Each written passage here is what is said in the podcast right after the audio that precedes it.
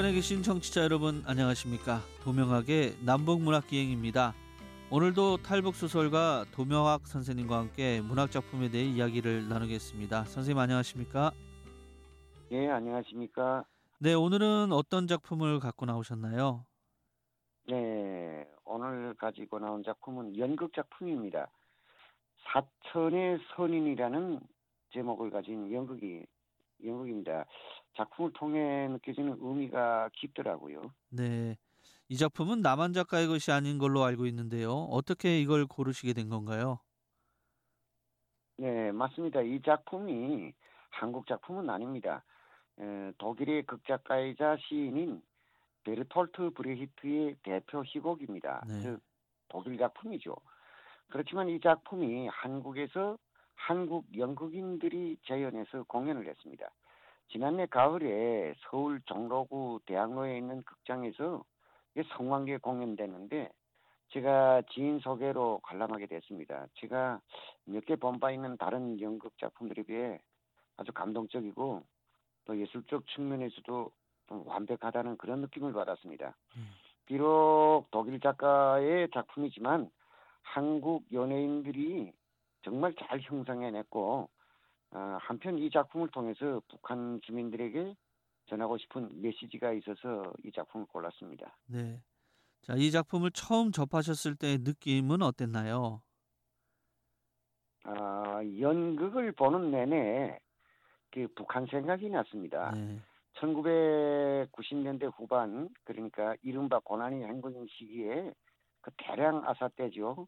그때 보면 착하고 순진한 사람 순서로 굶어 죽었다 이런 말을 했을 정도였습니다. 근데 그들이 과연 선하고 착해서 죽었을까? 그렇다면 그들은 왜 그렇게 착하고 선하게 죽을 정도의 성품을 가졌을까? 그리고 세상사가 가진 그 양면성과 인간이라면 어느 정도 겪을 수밖에 없는 자아분열, 누구나 가질 수밖에 없는 이중성 등등 한마디로 좀 철학적 고민을 하게 된 것 같습니다. 그렇군요. 연극 사천의 선인이란 작품은 어떤 것인지 좀 간략하게 먼저 설명을 좀 해주시죠. 네, 이 작품은 1943년에 독일의 지리에서 처음 공연됐습니다. 제목 그대로 중국의 사천성을 배경으로 합니다. 어, 이거 착하게 살도록 내버려 두지 않는 사회의 모순과 인간성 파괴를 그리고 있고 궁극적으로 현실에서 착함이란 무엇이 되어야 하는가를 묻고 있습니다. 그렇다고 해서 무엇이 정답인지는 또 알려주지는 않습니다. 네. 단지 무거운 질문을 던지는 것으로 그칩니다. 답은 각자의 마음속에 따로 있을 것이기 때문이라고 생각됩니다. 네, 그렇군요. 자, 그렇다면 이제 줄거리는 어떻게 되는지 설명 좀 부탁드립니다.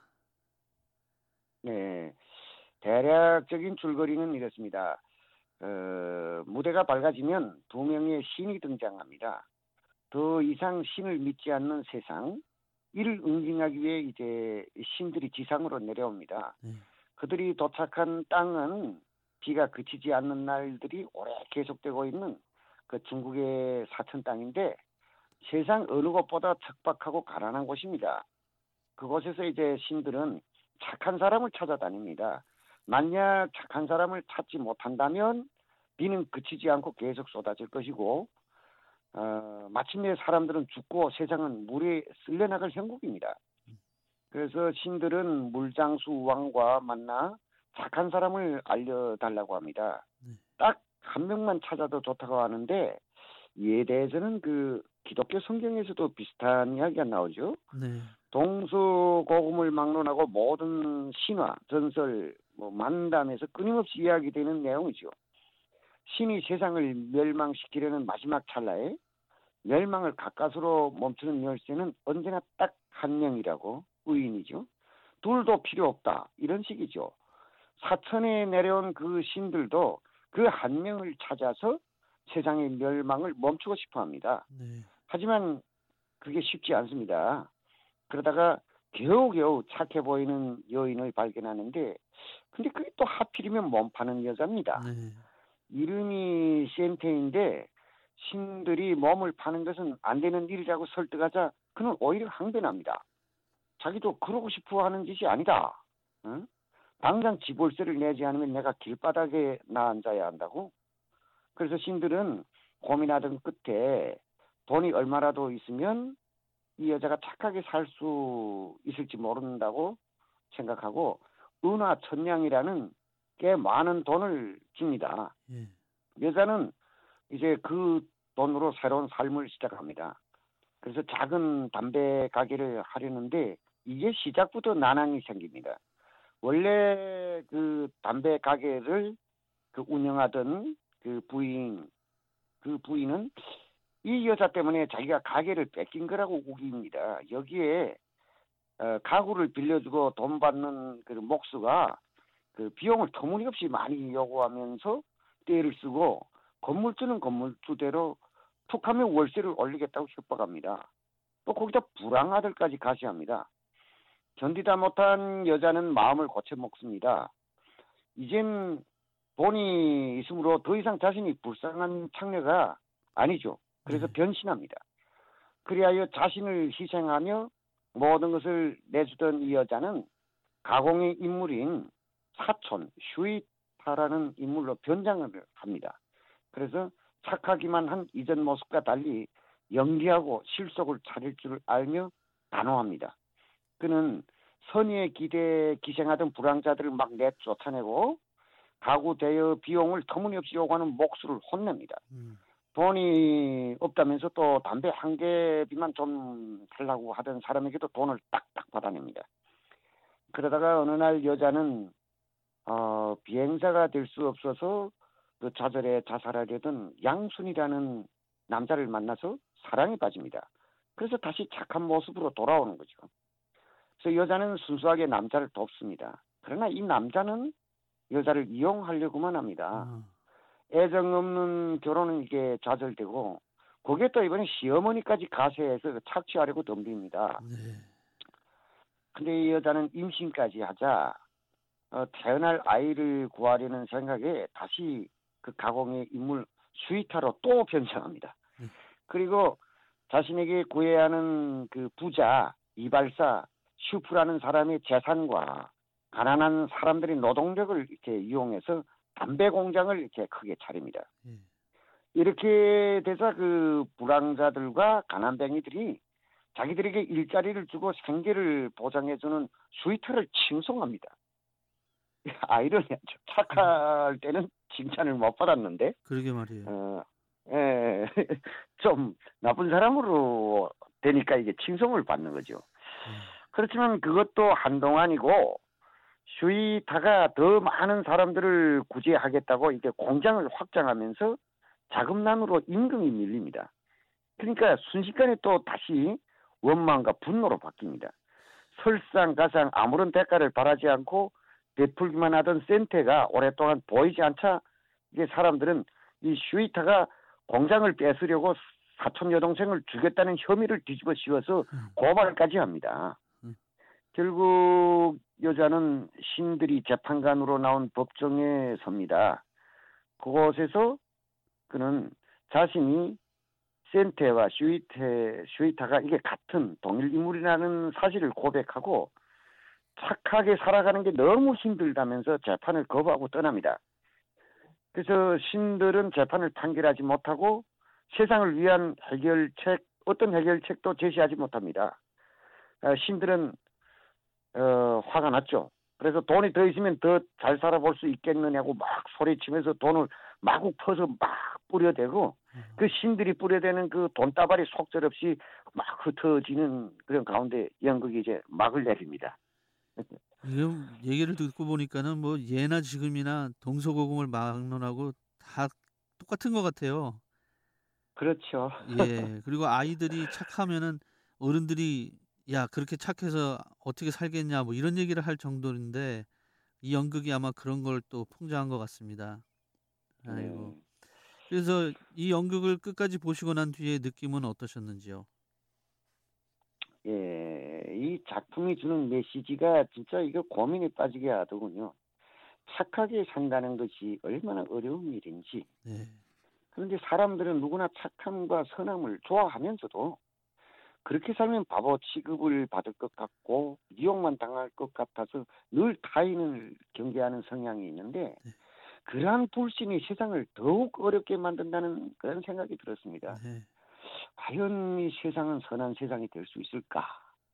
될 수 없다면 우리 모두가 악하게 살아야 한다는 건데 그건 그것대로 법정에나 서야 되는 일이 될 것이고 저 역시 질문에 질문을 던지는 것밖에 할 수 있는 일이 없구나 하는 회의감이 들더라고요. 네. 이런 점에선 이 작품이 에, 좀 세상에 대한 너무 허무하고 비관적인 느낌을 주는데 글쎄요 비판은 일리 있지만 그래도 저는 그래도 아직 세상에 희망이 있다고 봅니다. 주의 깊게 가만히 세상을 살펴보면 그 막대한 재물을 가졌어도 사회에 환화, 환원하는 그런 갑부들도 꽤 있죠. 그럼요. 예. 어, 어, 노블레스 오블레즈를 솔선술 뭐 실천하는 그런 사례들도 많잖아요. 네, 네. 또 남을 위해 헌신한 훈훈한 이야기들도 많지 않습니까? 그렇습니다. 어차피 이 선과 악이 공존하는 것이 세상의 모습인 것 같습니다. 선이 없으면 악함을 이야기할 수 없을 거고 또 악함이 없으면 선이 따로 구분되겠습니까? 예. 그러니까 동전의 양면 같은 세상이죠. 밝은 달도 결국 뒷면은 어둡지 않습니까? 그래도 그 달을 이중적이라고 박살내야 한다고 말하는 사람이 없듯이 세상도 그렇게 굴러가면서 더 점점 좋은 방향으로 진화하는 거겠죠. 그렇습니다. 예. 자, 그런데 이 작품이 북한과 어떤 연관성이 있는 건가요? 제가 이 작품을 보면서 북한 생각이 든 것은 북한 사람들이야말로 가장 이중적인 삶을 살지 않나 하는 거였습니다. 북한 주민들 마음은 전체적으로 볼 때 착하고 순박합니다. 그럼에도 자기들끼리 잡아먹을 얘기를 한다고 할 정도로 굉장히 싸우고 경직된 얼굴로 남을 대하기 일습니다. 눈에 힘을 주고 목에 힘을 주고 살지 않으면 피해를 당한다고 생각하기 때문이죠. 네. 그 모습만 봐서는 함께 살아갈 수 있는 사람들이 아니라는 생각이 들 정도죠. 하지만 이게 진심이 통하게 되면 북한 사람들만큼 화끈하고 인정 많고 예의 밝은 사람이 또 세계적으로도 없을 것입니다. 진심이 통하게 되면요. 우리를 지켜 목숨도 내놓을 정도로 진실한 사람들이 정말 많습니다. 경제적으로 너무 어려워서 결사 생존을 해야 해서 두 얼굴로 살아가는 요령을 터득한 것뿐이죠. 네, 그렇군요. 아, 이 연극을 통해서 우리가 얻을 수 있는 교훈은 뭐라고 생각하십니까? 에, 세상에 처음부터 악한 사람도 없고 또 처음부터 선한 사람도 없고 다 환경과 조건에 따라 다른 모습을 보일 뿐이니까 우리가 사람에 대한 경솔한 판단으로 그 누군가를 나쁜 사람이라느니 악당이라느니 하고 이게 함부로 규정짓는 실수를 하지 말아야겠다는 것입니다. 네. 우리 모두의 마음속에는 천사와 악마가 공존하면서 서로 다투는 것이 아니겠습니까? 천사가 이길 수 있는 환경과 조건에선 천사의 모습으로 살아갈 것이고 악마가 이길 수밖에 없는 환경과 조건이 조성되면 악당의 모습으로 나타나는 거라고 생각합니다. 네. 이런 면에서 볼 때 어, 북한의 김정은을 악당이라고 하는 것도 사실 그가 태어나기를 악당으로 태어났겠습니까? 그렇지는 않겠죠. 그래서라기보다는 그가 김일성, 김정일의 핏줄로 태어나서 그 독재 권력을 승계하게끔 되어 있는 처지다 보니까 악한 행위를 하는 것이 아니겠습니까? 네. 북한이 개혁 개방을 하고 국제사회의 정상적 일원으로 거듭나야 경제 발전과 사회 정상화를 이룰 수 있다는 걸 그도 뻔히 알면서도 그왜 못하겠습니까?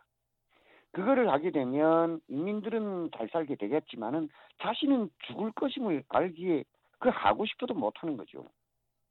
그가 살아남을 길은 계속 악한 짓을 하는 수밖에 없는 체제를 어, 만들어 놓은 선대의 업보를 승계하는 것이 아, 정말 그래야만 살아남을 수 있는 게 김정은의 불우한 처지라고 할 수 있겠습니다. 네. 자, 앞서 잠깐 언급하셨지만은 북한 주민들이 이 작품을 본다면 어떤 반응을 보일까요? 아마도 북한 사람들이 이 작품을 본다면은 그 위로를 받을 것 같습니다. 왜냐하면 생존을 위해선 도둑질도 하고 거짓말도 하고 뇌물도 받아내서 먹고 순진한 사람 것을 구슬려 챙기고 하는 등 수단과 방법을 가릴 처지가 못하기 때문에 네. 비행을 많이 저지르면서 삽니다. 거기가 지금 비행을 저지르지 않으면 살아남을 수 없는 사회. 그래서 부- 그런 환경을 북한 주민들도 이게 원망하고 있습니다. 북한 사람들이 그래서 흔히 하는 말이 내가 원래 그렇게 나쁜 사람은 아니란다. 먹고 살자니 뭐 그런 거지 뭐 그렇죠. 음. 세월이 사람을 자꾸 나쁜 사람 만드는 걸 낸들 어쩌라고 이런 식으로 계속 말하죠. 그러니까 북한 주민들 입장에서 이 연극은 그 양심을 일부러 속이고 살아야 하는 그 자기들의 그 처지에 대한 그래서 그걸 이 연극으로부터 어떤 일종의 가다르시스를 느끼게 할 수 있는 아, 그런 작품이 이 사천의 선인이 아닌가 생각됩니다. 네. 자 끝으로 뭐 하시고 싶은 말씀 있으시면 한 말씀 해주시죠. 네. 궁극적으로 선하게 살아갈 수 있는 세상이 되자면 사회 체제가 어떻게 되어 있는지가 제일 중요한 것 같습니다. 그 자본주의든 사회주의든 어느 체제나 선과 악은 다 있죠. 다만 자본주의를 악으로 보고 사회주의 혁명을 한 나라들이 오히려 그 자본주의보다 더 악한 사회가 되고 만 것은 정말 이게 역사의 아이러니라고 하지 않을 수 없습니다. 그 중에도 북한만큼 악이 판치는 나라는 지금 없죠. 오죽하면 악의 축이라는 말이 다 나왔겠습니다. 네. 저는 북한이 에, 사회주의를 버릴 용기까지는 없더라도 최소한 좀 중국만큼이라도 됐으면 합니다. 네. 네, 도명학 선생님과 함께한 남북문학기행 오늘 순서는 여기까지입니다. 네, 선생님 수고 많으셨습니다. 예, 수고하셨습니다. 저희는 다음 주에 다시 찾아뵙겠습니다. 함께 해주셔서 고맙습니다. 안녕히 계십시오.